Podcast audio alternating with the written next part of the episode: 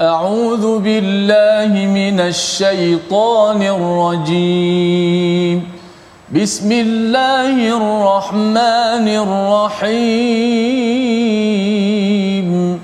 الحمد لله رب العالمين.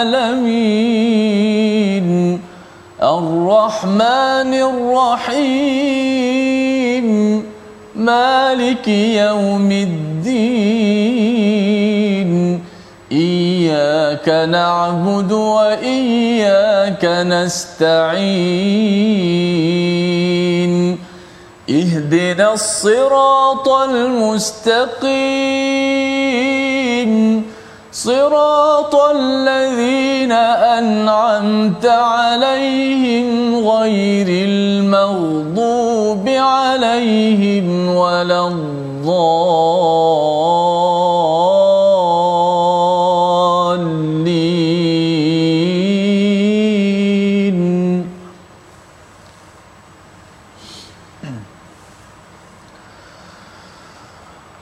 شهر رمضان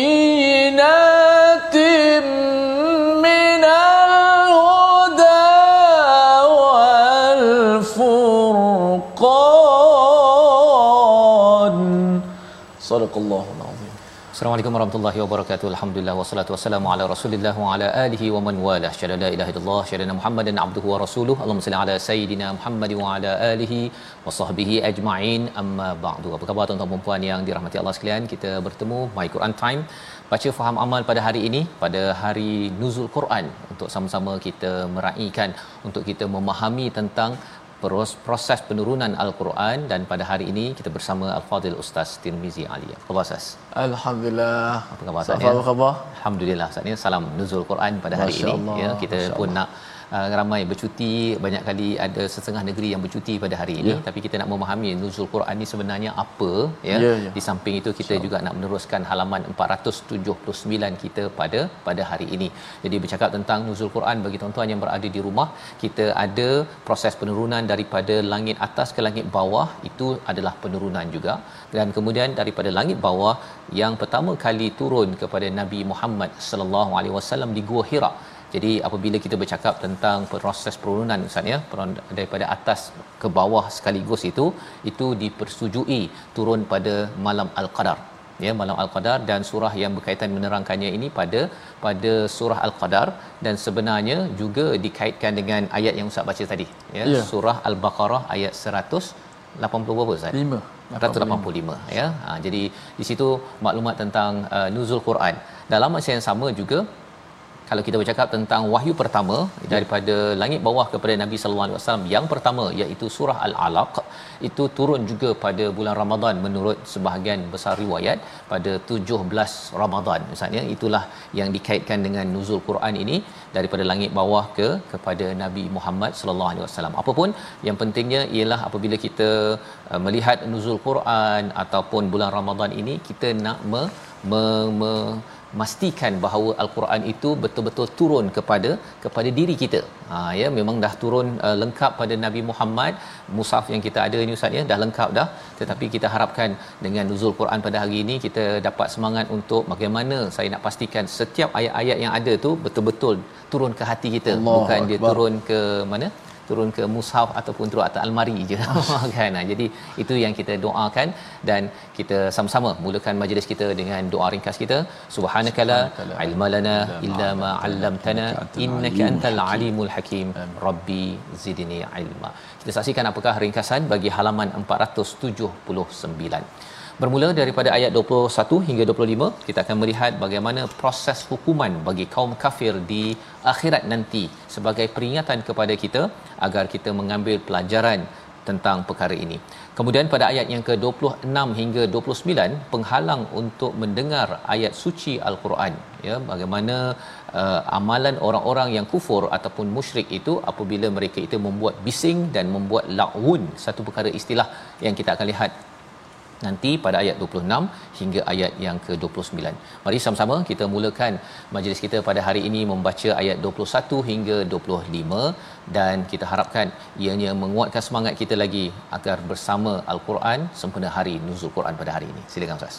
Baik, alhamdulillah syukur pada Allah Subhanahu Wa Taala dapat sama-sama kita pada hari ini ada pada bulan yang mulia dan hari ini juga kita mengingati juga peristiwa nuzul Quran yang mana nuzul Quran ni bila turun al-Quran kepada kita inilah al-Quran yang menjadi panduan kepada manusia yang menyebabkan kita hidup dengan penuh keyakinan kerana ada al-Quran. Kita hidup dengan penuh semangat di atas dunia ini sebab ada Quran. Quran masih ada di sisi kita walaupun uh, bagi Nabi sallallahu alaihi wasallam telah tidak ada, telah wafat tetapi al-Quran terus sampai kepada kita. Allah jamin, Allah yang jaga. Inilah panduan hidup kita yang menjadikan kita mudah dalam perjalanan kehidupan kita di dunia. Yuridullahu bikumul yusra wala yuridu bikumul usra. Jom kita baca mula dengan Taranum Bayati ataupun Kurdi ayat 21 hingga 25. أعوذ بالله من الشيطان الرجيم وقالوا لجلودهم لم شهدتم شهدتم علينا وقالوا لجلودهم لم شهدتم علينا قالوا أنطقنا الله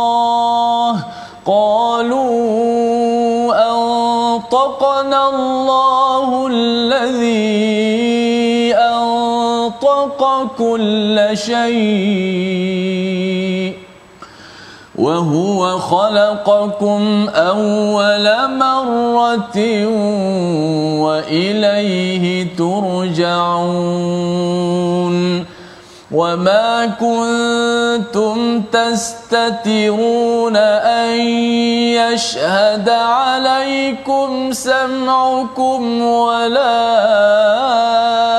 أبصاركم ولا جلودكم ولكن ظننتم أن الله لا يعلم كثيرا مما تعملون. وذلكم ظنكم الذي ظننتم بربكم أرداكم أرداكم فأصبحتم من الخاسرين. فإن يصبروا فالنار مثوى لهم وإن يستعتبوا فما هم من المعتبين. وقيضنا لهم قرناء فزينوا لهم ما بين أيديهم وما خلفهم وقيضنا لهم قرناء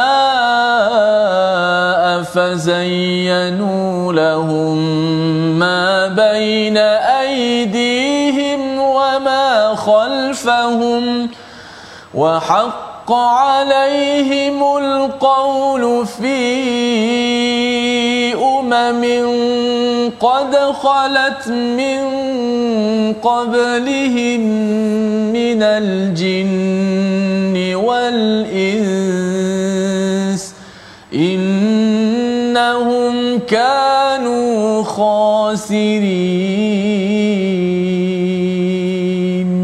Sadaqallahul azim. Sadaqallahul azim bacaan daripada ayat 21 hingga 25 daripada surah Fussilat yang sama-sama kita ingin lihat pada hari ini. Apakah lagi yang Allah nyatakan ya seperti mana semalam kita melihat ataupun dalam siri sebelum ini bagaimana apabila sampai di akhirat nanti ya apabila sampai di akhirat itu iaitu pendengaran, penglihatan dan kulit mereka akan menjadi menjadi saksi.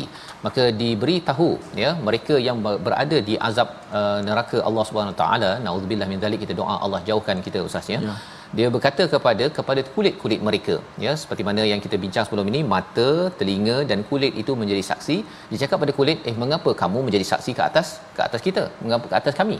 Ya berkatalah berkatalah kulit kepada mereka ya. Kulit ini pelbagai jenis kulit ustaz ya. Pelbagai jenis kulit bahagian-bahagian kulit yang ada dalam diri manusia Allah. yang terlibat dengan dengan uh, perkara dosa dan maksiat. Dan kulit ini berkata apa antaqanallah ya iaitu Allah yang membuatkan kami ini boleh berbicara. Seperti mana Tuhan telah memberi setiap perkara dalam dunia ini boleh berbicara.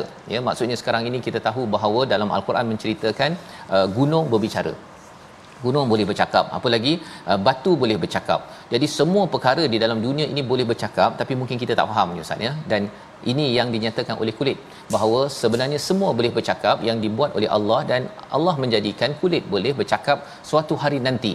Wa huwa khalaqakum dan dialah yang mencipta kamu pada pada kali pertama. Jadi tak susah untuk menjadikan kamu kali kedua dan kali kedua ini uh, berbeza ustaz ya. Kalau kali pertama kita jadikan kulit tak boleh bercakap ya dia saksikan saja perkara kebaikan perkara keburukan kita buat tetapi kali kedua nanti kalau Allah nak bagi mulut kita senyap seperti mana dalam surah yasin dan ini boleh bercakap maka itu adalah tidak tidak uh, susah. Kalau seorang yang engineer ke jurutera ke dia nak buat uh, apa komputer versi 1 itu susah pasal daripada kosong nak jadi sesuatu.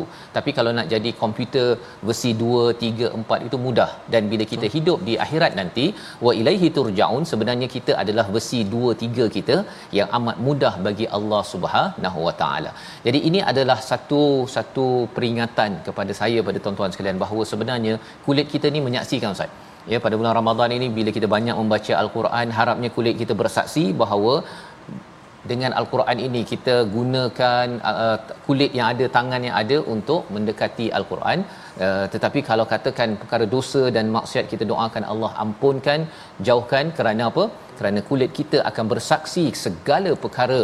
Ya kita mengumpat kita nak marah apa sebagainya. Semuanya itu bukan sekadar didengari oleh telinga ya tetapi juga disaksikan oleh oleh kulit baik. Itu ayat 21 dan ayat ke-22 wama kuntum tastatirun. Ya kamu tidak boleh bersembunyi daripada kesaksian. Kesaksian itu kepada kamu daripada pendengaran daripada penglihatan dan juga daripada kulit kamu. Sekali lagi ditegaskan sini tak boleh bersembunyi ustaz ya. Hmm. tak boleh bersembunyi. Dan satu lagi menurut kepada Imam Al-Jazi dia kata bahawa bukan sekadar maksud ayat ini tidak boleh bersembunyi tetapi ia adalah satu peringatan kepada orang yang rasakan uh, betul ke kulit bercakap dan menyaksikan apa yang saya buat. Ha, dia rasakan bahawa bila tak ada CCTV, tak ada orang lain tengok, dia boleh sahaja membuat dosa rasuah ke, nak uh, mengumpat ke, nak menipu ke, apa sahaja ya dengan uh, berdua-duaan dengan lelaki wanita, semua itu dia rasakan bahawa oh saya selamat. Perkara inilah sebagai peringatan kepada kita semua tuan-tuan. Allah menjelaskan perkara itu sebagaimana di hujung ayat 22 itu walakin zanantum annallaha la ya'lamu. Ya mereka yakin bahawa Allah tak tahu. Allah tak tahu la ya'lamu katsiran mimma ta'malun. Tetapi rupa-rupanya keyakinan itu adalah tidak tidak benar. Ya Allah menyaksikan. Zaman sekarang ustaz ya dia boleh saja telefon ini boleh uh, merekod segala-galanya apa yang kita buat. Ya malah kadang-kadang mungkin satu hari nanti teknologi sekarang pun dah ada. Telefon ini kita kata oh tak boleh rekod. Rupa-rupanya ada satu button yang kita kata off tak boleh rekod rupanya dia boleh rekod segala suara dan apa yang kita buat. Ini teknologi manusia. Apatah lagi kalau kita bercakap tentang teknologi daripada Allah Subhanahu taala. Jadi ia amat mengerikan menakutkan uh, kita kena tanpa CCTV tanpa pelbagai perkara kita kena uh, membina integriti kita. Inilah ayatnya. Dan pada ayat 23 wadzalikum ya semua itu zannukumul ladzi zanantum bi rabbikum ya iaitu dengan keyakinan yang ada anggapanmu yang telah kamu sangkakan terhadap Tuhanmu anggapan itu telah membinasakan kamu sehingga jadilah kamu di kalangan orang-orang yang yang rugi ya. Istilah ardakum itu maksudnya binasa dan uh, faasbahtum itu bukan maksudnya rugi itu semerta Ustaz ya. Faasbahtum itu besok paginya kita kalau seseorang itu masih lagi dia merasakan bahawa Allah tak tengok ataupun Allah tak kisah Allah hanya dalam falsafah ada setengah mengatakan Tuhan jadikan benda yang besar-besar saja. Hmm. Tuhan tak kisah apa yang ada dalam telefon apa yang ada dalam hati. Tuhan tak kisah Tuhan hanya uruskan yang besar-besar. Itu adalah pendapat falsafah tetapi dalam al-Quran rupa-rupanya Allah mengetahui yang besar yang kecil semuanya akan diaudit akan dihisap oleh Allah Subhanahu Wa Taala jadi ini untuk memberi uh, panduan kepada kita ya kepada keluarga kita kita doakan kadang-kadang kita mungkin merasakan macam uh, ambil enteng Ustaz ya tentang uh, apa kesaksian kulit kita. Nah kalau mak tengok pada anak buat salah ya ataupun ayah tengok anak buat salah anak akan jaga-jaga. Ya tak nak buat salah pijak apa Ustaz? Pijak semut tak mati. Allah. Ya tetapi sebenarnya kalau ikut kepada keimanan pada ayat ini maksudnya apa? Maksudnya ialah uh, tak perlu mak ayah kulit yang ada itu sudah cukup untuk menjadi saksi kepada kebaikan dan juga keburukan yang dilakukan oleh seorang seorang manusia. Itu sebabnya bila kita uh, sabar membuat kebaikan, ada orang sabar membuat kederhakaan Ustaz. Om. Jadi Allah kata pada ayat 24, satu peringatan yang kita ingin baca sekali lagi agar kita jangan mengambil enteng bersabar membuat dosa. Ha, ada orang sabar buat kebaikan, baca Quran sampai bersengkang mata. Ada orang merancang untuk buat penipuan, untuk membuat apa lagi uh, komplot dan sebagainya. Itu juga sabar sehingga Allah perli dalam ayat yang ke-24. Kita baca sekali lagi. Ayat 24. Oh, sabar dalam buat buat jahat buat jahat masya-Allah ya. ada satu ayat saya ingat dalam surah baqarah tak silap safar disebut fama asbarahum ala mm-hmm. Allah guna perkataan sabar ah. sabar. Masa soalan macam satu nak tempelak ah. Kamu gagah sangat ke? Boleh sabar ke duduk atas api neraka? Betul. Kalau kat dunia pun kita gelepar dah Ustaz betul. Akhirat macam mana? Dan kita sebut Ramadan ni memang bulan kita nak pembebasan daripada api neraka kita minta sangat Allah Subhanahu Wa Taala dengan rahmatnya kita semua dibebaskan daripada azab neraka. Banyaklah doa Allahumma ajirna minan nar Allahumma a'tiq riqabana minan nar. Dalam bahasa Melayu pun boleh dan dalam solat kita banyakkan berdoa insyaallah. Dalam dalam dalam dalam solat tu eh, kita doalah apa seperti rabbana atina fid hasana. Banyakkan berdoa insyaallah. Ayat 24 auzubillahi minasyaitonir rajim fa in yasbiru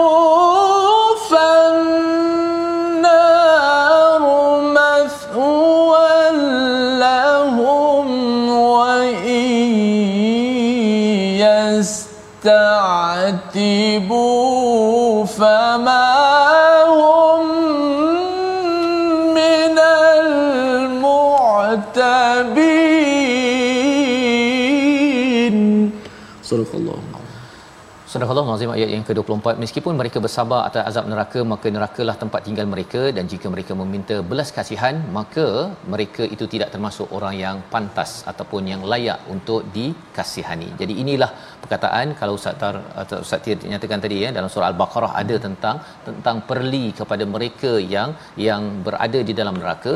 Di sini juga wa in yasbiru ya jika mereka bersabar dah selama ini dah bersabar sangat ya bersabar sangat untuk membuat keburukan tidak mahu untuk bersabar membuat kebaikan maka Allah kata fannaru mathwallahum ya bahawa neraka uh, neraka itu adalah mathwa. Mathwa ini maksudnya Ustaz bukan sekadar duduk satu generasi generasi demi generasi. Allah. maksudnya ialah satu tempat yang lama lama ya. Kita bercakap tentang rumah kita pun kalau kita kata ini rumah ya kamu akan duduk generasi demi generasi.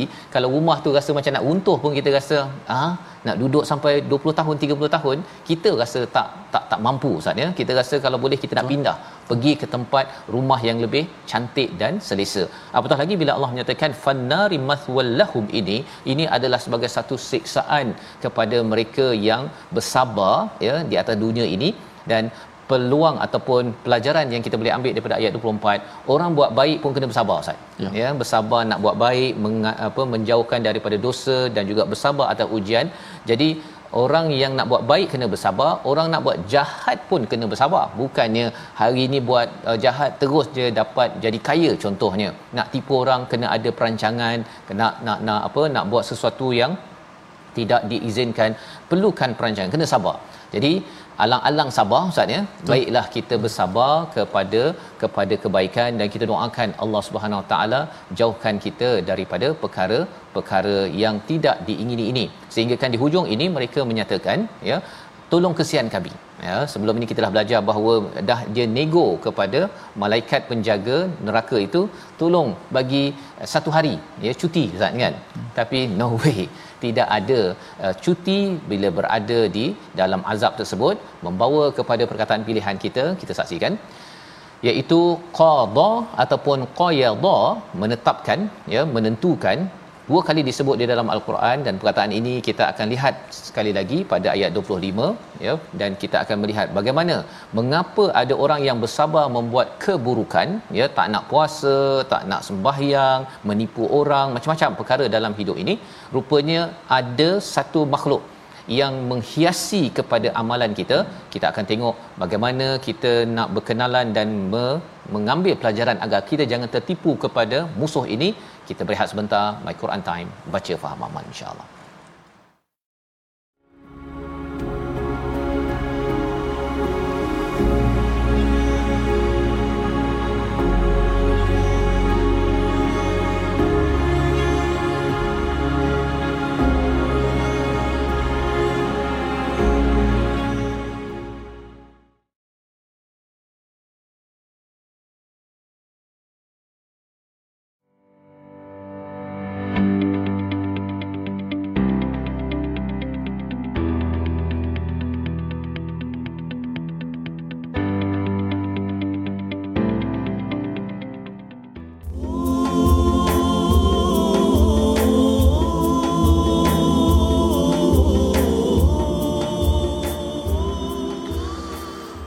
بالله من الشيطان بسم الله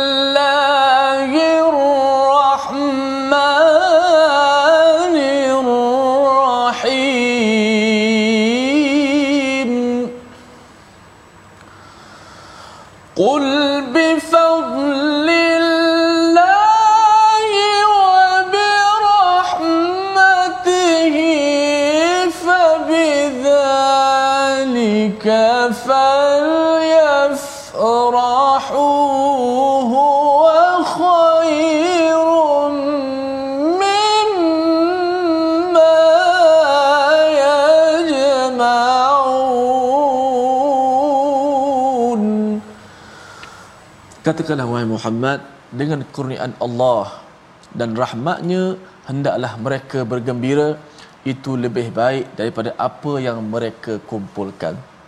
Dan kata para ulama dengan maksud bi fadlillah kurniaan Allah ini adalah al-Quran dan hendaklah kita kena bergembira kerana al-Quran Karim. Sebab tu bila kita bercakap tentang nuzul Quran kita kena seronok sebab apa? Bukan sahaja seronok-seronok cuti ya, tapi sebab apa? Bayangkan Allah Taala kurniakan kepada kita Al-Quran Karim. Hendaklah kita kena bergembira mengatasi semua yang apa yang kita kumpulkan.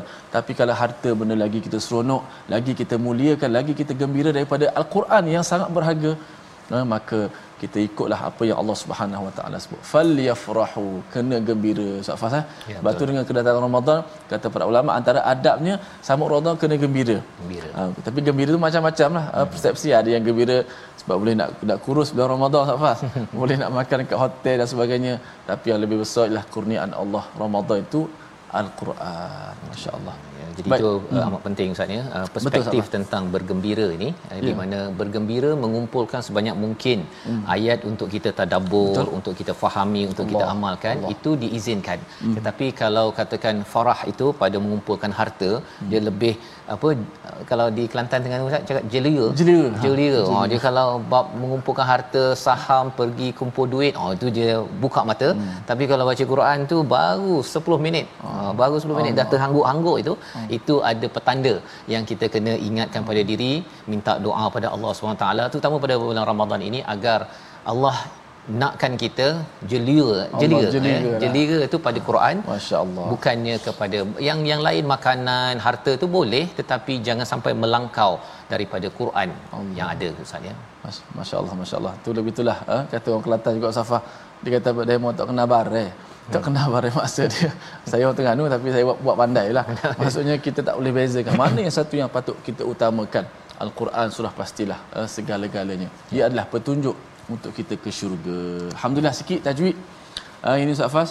Uh, pada ayat kita baca tadi ayat mula-mula tadi ada antaqanallah. Antaqakul. Ayat tu dia tebal nipis bercampur gaul jadi uh, kalau tak kena gaya dia jadi payah juga. Jadi kita tak kena sempurnakan huruf tebal dan nipis tu. Kita lihat slide kita. Qalu antaqana Allah. Qalu antaqana Allah alladhi antaqa kull shay. Ah biar sama. Dia punya yang tebal diberikan hak tebal. Taqa taqana jangan taqana Allah tak nak antaqana Allah antaqana Allah nun tu nipis dia di antara yang tebal-tebal. Taqa Allah ha, kemudian ada satu lagi antaqa antaqa kull antaqa kull syai jadi kita sempurnakan bacaan yang tebal berikan hak tebal yang nipis berikan nipis. Yang tebal cara kita mengeluarkan huruf huruf itu tebal kerana pangkal lidah kita terangkat. O bunyi tebal. Ta tak bunyi ta ha, yang nipis kita buka mulut kerana pangkal lidah kita tidak terangkat. Wallahu a'lam. Terima kasih ucapkan pada Ustaz Tirmizi untuk bacaan sebentar tadi. Memang susah sebut hmm. tadi Ustaz ya bila hmm. an taqa nallah kalau kita asing-asing kan yeah, mudah yeah. eh, tapi kalau nak terus saja ha. kadang-kadang terlebih harakatnya Betul. ya ataupun termasuk sekali lah hmm. antaqanallah ah. tersebut moga-moga dengan kita bertenang baca tersebut berikan haknya uh, moga-moga ia juga akan mengingatkan pada kita bahawa sebenarnya kulit kita ya kulit kita diberi izin oleh Allah Subhanahu Wa Taala untuk bercakap jadi uh, bila susah nak sebut itu juga suruh beri perhatian sikit ya bahawa selama ini mungkin kita rasakan kulit kita ini adalah kulit kita ya bagi setengah orang ustaz ya digunakan uh, pelbagai makeup ataupun oh, dia buat surgery untuk tukar kulit dia. Oh. Uh, kulit dia yang ada Tuhan dah bagi tu dia rasa macam kalau sakit ataupun sesuatu yang mudarat yang darurat itu adalah diharuskan tetapi kalau sekadar nak jadi macam Korea hmm. uh, kan orang Korea ataupun sebenarnya jadi macam orang US jadi hmm. semua dia rasa macam perlu dibedah perlu disolek macam-macam melampau-lampau sebenarnya kita khawatir nanti kulit pula bercakap ini tak berpuas hati dengan kulit yang diberikan oleh Allah SWT. Jadi kita kena berjaga-jaga ya kalau nak buat apa-apa pada kulit kita ataupun amalan kita kita kena ingat bahawa kulit kita ini bersaksi kepada segala perkara amalan kita. Kita ingin meneruskan ya pada ayat 25 kita sudah baca ayat yang agak panjang bercerita tentang bagaimana mereka yang bersabar membuat keburukan Ustaz ya. Hmm. Rahsia mereka apa? Ha, rahsianya agar kita tahu rahsia ini Allah bongkar waqayyadna lahum qurana. Ya iaitu Allah telah berikan kepada setiap orang di kalangan kita ini qarin ustaz. Ya. Yeah. qarin ya iaitu syaitan yang yang menemankan kita. Fazayyanu iaitu qarin ini ya qarin-qarin ini dia menghiaskan kepada apa yang kita buat ya satu ialah mabaina aidihim perkara ke depan. Ha, dia kata bahawa oh apa filem banyak lagi tak tengok kan? Kena tengok dekat Netflix ke tengok dekat situ dekat sini banyak lagi. Kalau yang bermanfaat okey. Tetapi hmm. perkara-perkara yang tidak bermanfaat itu bagi uh, Qarin ini dia akan beri perhatian kepada kalau katakan contohnya ada siri drama ter apa ter, tak sempat lagi tengok ataupun ada konsert yang uh, tidak dibenarkan tak pergi lagi dia akan hias agar kita rasa tertinggal kalau kita tidak mengikuti perkara tersebut. Dan lebih daripada itu dia akan hias kepada apa? Wama khalfahum. Apa yang dah di belakang Ustaz? Apa yang telah dibuat jadi dia akan cakap bahawa saya rasa 13 hari ataupun 15 hari saya ataupun 20 hari saya Ramadan ini uh, amalan saya banyak lah Ustaz. Oh. Jadi rasa macam istighfar tak payahlah kot untuk nah, 10 hari yang terakhir. Dia rasa cukup dah. Dia rasa cukup. Allah. Ya, itu juga adalah peranan Qarin.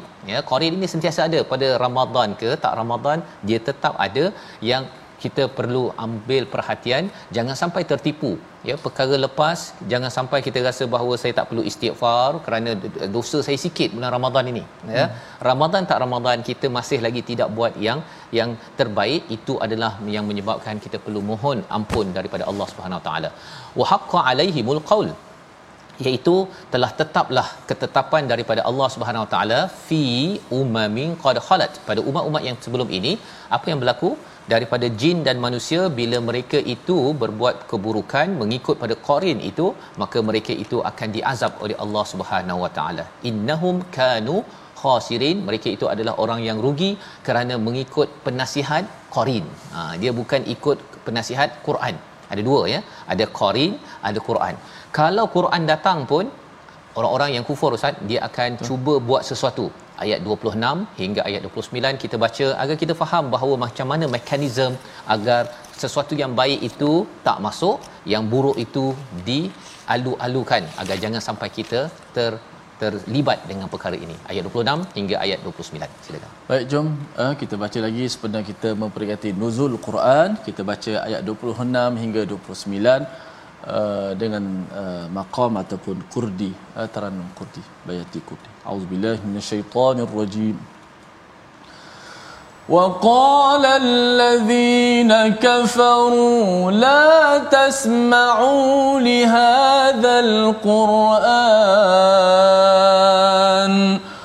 وقال الذين كفروا لا تسمعوا لهذا القرآن والغوا فيه لعلكم تغلبون فلنذيقن الذين كفروا عذابا شديدا ولنجزينهم ولنجزينهم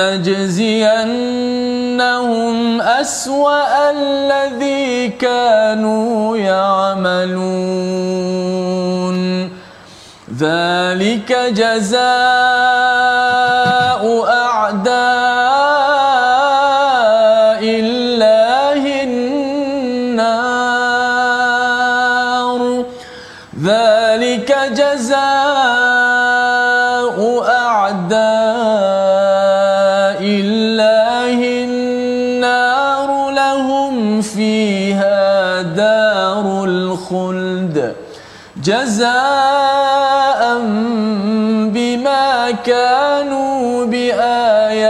بآياتنا يجحدون وقال الذين كفروا ربنا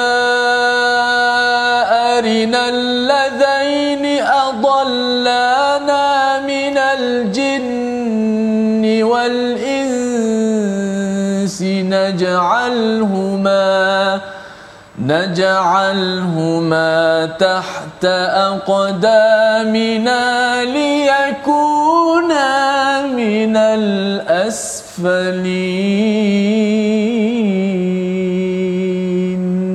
صدق الله. Surah Al-Azim ayat yang ke-26 hingga 29 dibacakan sebentar tadi untuk menyambung kefahaman kita Fussilat dalam surah Fussilat ini menjelaskan ya secara lebih terperinci kepada bagaimana menghalang halangan-halangan untuk kita berbuat baik dan sebagaimana kita dah lihat pada ayat 25 tadi ustaz ya waqayyabna lahum qurana yeah. ya qarin-qarin itu dia rapat sangat ustaz. Yeah. Bila rapat dia tahu macam mana nak goda kita agar kita cepat marah. Oh. Ha ya. Bagaimana nak menjadikan kita mengikut kepada nafsu contohnya. Dia dah tahu dah ya kalau buat cara ni ah ha, ini tak tak jalan. Kalau yang ini ah dia akan terpengaruh, dia akan ambil harta haram kerana dia sudah membuat kaji selidik. Ha, dia dah hidup bersama bersama dengan kita, kita sahaja yang tak berapa perasan. Itu adalah qarin ya qarin sebagaimana dalam ayat yang ke-25. Maka pada ayat 26 ada satu ubat untuk melawan ataupun menguruskan qarin itu namanya sudah tentunya Quran. Sempena nuzul Quran kita hari ini Ustaz ya. Tetapi orang-orang kafir buat apa? Wa qala allazina kafaru orang kafir akan bercakap la tasma'u li hadzal Quran. Ini yang berlaku pada Nabi Muhammad sallallahu alaihi wasallam di Mekah itu bila Nabi membacakan al-Quran maka mereka buat bising wal ghaw fi itu istilahnya iaitu mereka membuat perkara-perkara la'un perkara yang sia-sia uh, dia apa uh, borak-boraknya ustaz dia buat kalau dalam surah Luqman itu dia bawa penyanyi daripada Syria untuk buat konsert Ha, dekat Mekah itu. Buat konsert untuk apa? Agar orang pergi konsert jangan dengar kepada Quran yang dibacakan oleh Nabi Muhammad sallallahu alaihi wasallam. Sehingga kan beberapa pendapat menyatakan bahawa selain daripada lagu uh, yang tidak bermanfaat Uh, percakapan. Bising malah kadang-kadang dalam tradisi umat Islam pun kadang-kadang ada madrasah ataupun sekolah dia bab Quran ini dia mungkin uh, baca tapi dia kaji ke apa ke dia kaji kitab kuning. Dia tak kaji pun isi Quran hmm. ya. Ah, dan ini bukan sekadar di Malaysia ada sebahagiannya berlaku begitu di seluruh dunia. Yang kita harapkan pada tuan-tuan untuk ustaz-ustaz uh, bagi pen, uh, penggerak baca-baca tapi lebih daripada itu kena mengkaji isi al-Quran bukan sekadar kitab kuning. Kitab kuning okeylah kan tapi kadang-kadang kitab kuning tu pendapat-pendapat ulama tapi dia tak melihat kepada satu demi satu apa yang disampaikan oleh Allah di dalam di dalam al-Quran. Maka dalam ayat 26 ini wal uh, apa yang dibuat oleh orang kafir itu jangan dengar kepada Quran ini dia buat perkara-perkara yang laun la'allakum ta'libun ya agar kamu dapat mengalahkan ya iaitu agar kamu dapat mengalahkan mereka. Tetapi itu bukan satu kaedah yang berjaya. Allah menemplak mereka pada ayat yang ke-27 falanudhiqannal ladzina kafaru azaban syadida iaitu rasakanlah pada orang-orang yang kufur ini azab yang yang syadid yang amat dahsyat dan akan diberikan balasan yang amat buruk atas apa yang mereka mereka buat. Jadi ini amaran, amaran dalam hidup kita Ustaz ya. ya. Jangan sampai kalau ada program Quran, kita kata ala banyak sangat program Quran, kita buatlah program uh, uh, bercakap-cakap ya, tak payah Quran. Ataupun Quran itu letak tepi-tepi, sipi-sipi je. Ya, tidak diangkat sebagaimana yang diangkat pada zaman Nabi sallallahu alaihi wasallam dan ia adalah ubat ubat syifa lima fi sudur pada hati kita kerana qarin ini sentiasa meniupkan was-was kepada hati kita 24 jam. 24 jam untuk melakukan kebaik keburukan sebagaimana yang kita dah tengok pada ayat 20 25 ayat yang ke-28 kita nak lihat bersama ya Allah mengingatkan sekali lagi siapakah musuh kepada Allah Subhanahu Wa Taala. Ayat 28 kita baca untuk kita mengingatkan pada diri kita jangan banyak engkar jangan degil apabila Quran dibacakan. Silakan Ustaz. Baik, kita baca sekali lagi ayat yang ke-28. Uh, hmm. takut juga kita tengok ayat ini bagaimana tentang ada sebut perkataan neraka. Eh, kalau kita tengok sepintas lalu kita orang Melayu mungkin kita tak belajar bahasa Arab tapi sebut neraka anna tu kita dah boleh faham satu ya. neraka. Lepas tu darul khuld eh, hmm. balasan-balasan ini uh, suka-sukannya biar menjadikan kita rasa uh, gerun, rasa takut melahirkan takut dalam diri kita seterusnya kita menjadi khusyuk fokus. Bila kita solat kita fokus. Tak adalah bila solat je Safas terus fikir bila nak beri salam? Baru tak kepik bila nak beri salam? Bila nak moreh? Maka kualiti itulah betul solat bagus cuma kita kena sentiasa maju sedikit demi yeah. sedikit ya bila tadabbur tadi ya, okey ada ada satu lagi ustaz ya ada orang kata uh, kita kena banyak berdoa kan uh. bila masuk solat je berdoa agar imam tu pendek dan laju oh, oh dahsyat kan kalau zaman dulu uh. ialah agar sepanjang dan ini ya. uh. jadi itu tahap keimanan yeah. yang kita doakan tuan-tuan bila kita makin lagi mendalami dekat dengan Quran ini uh, Ramadan kita kita makin uh, suka apabila al-Quran itu makin panjang dibacakan. Itu adalah antara apa kayu ukur penting. Ya kalau minta imam tu harapnya kul huwallahu ahad satu nafas ya pada bulan uh, pada sembahyang tarawih ada sesuatu yang perlu diberi perhatian sama ada Quran yang berfungsi bagus ataupun satu lagi ustaz Qorin. Ah Qorin tu yang kita kita harapkan kita doa Allah jauhkan. Ya. Baik kita baca ayat 28 sah. A'udzubillahi minasyaitanir rajim. ذلك جزاء أعداء الله.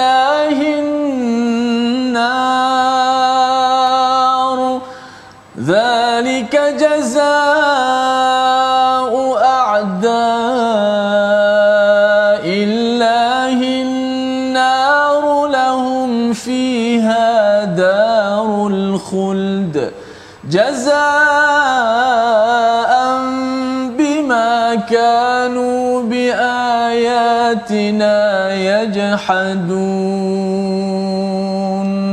صدق الله العظيم Surah Al-Azim demikianlah balasan terhadap musuh-musuh Allah iaitu neraka mereka kekal di dalamnya ya kita tahu neraka ini balasan kepada musuh-musuh Allah yang yang membuat bising yang cuba melenyapkan Quran ha ya yang mengangkat kepada qarin qarin ini maksudnya penasihat yang bukan berteraskan kepada wahyu daripada Allah Subhanahu Wa Taala seperti mana yang kita tengok tadi.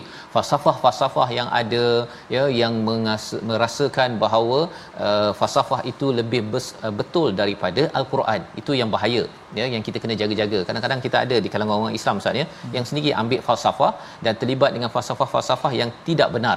Dia merasakan bahawa Allah uh, biarkan saja bumi ini tanpa dijaga dan Allah penat. Semua istilah-istilah itu adalah perkara yang perlu diberi diberi perhatian. Maka bagi mereka itu di neraka dan yang lebih mengerikan lahum fiha darul khuld. Bagi mereka itu adalah daerah ataupun rumah abadi ustaz rumah abadi. Yang kita bincang tadi kalau kita tahu nar itu satu saat mungkin mungkinlah boleh tahan. Tetapi bila Allah beritahu darul khuld itu maksudnya ialah kekal selama-lamanya. Kerana apa?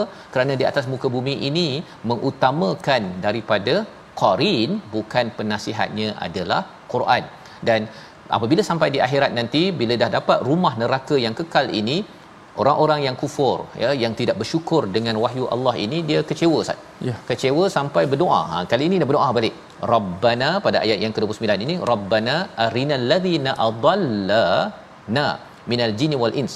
Ya Tuhan kami um, berikan ataupun nampakkanlah tunjukkan kami siapa yang sebenarnya di kalangan jin dan manusia yang telah menyesatkan kami. Ha, dia nak nampak tak minta Allah nampakkan pasal dia rasa dulu macam okey je. Hmm. mengapa saya masuk neraka? Saya nak tahu siapa yang menyesatkan saya. Allah. dan dia nak buat apa? Kalau boleh nak letak bawah kaki nak pijak-pijak ha kan? Naj'alahuma ya naj'alhuma tahta aqdamina. Ya saya nak letak dia bawah kaki liyakuna minal asfalin. Paling rendah. Ya marah sangat. Okey orang-orang yang berada di di neraka ini. Kerana apa? Kerana kecewa mengikut kepada kawannya. Nah ada dua jenis kawan jin ataupun manusia dan kawan ini dalam bahasa Arabnya adalah qarin yang memberi nasihat tapi rupanya nasihat itu tidak membawa kepada kepada rahmat Allah Subhanahu Wa Taala membawa kepada resolusi kita pada hari ini kita saksikan yang pertama kita sentiasa merasakan diri diperhatikan dan berbaik sangka kepada Allah Subhanahu Wa Taala. Itu adalah ayat yang ke-22 hingga ayat 23. Yang kedua, kita memohon perlindungan daripada Allah Subhanahu Taala agar dijauhkan daripada pengaruh qarin.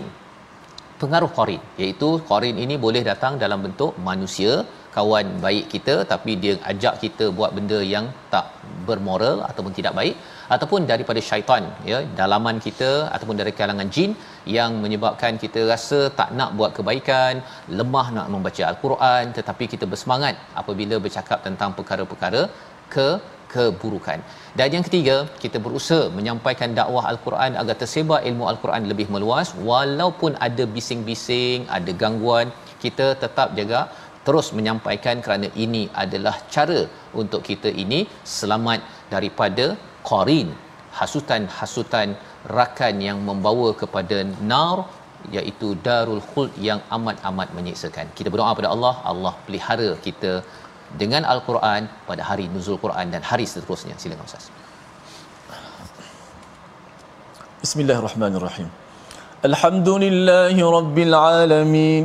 والصلاة والسلام على أشرف الأنبياء والمرسلين اللهم احفظنا بالقرآن اللهم احفظنا بالقرآن واسترنا بالقرآن وأكرمنا بالقرآن. وشافينا بالقرآن وأدبنا بالقرآن وخلقنا بالقرآن. يا حنان يا منان اللهم حفظ أبناءنا القرآن. اللهم حفظ أبناءنا القرآن واجعلهم من أهل القرآن. يا ذا الفضل والإحسان الإحسان. يا رب العالمين.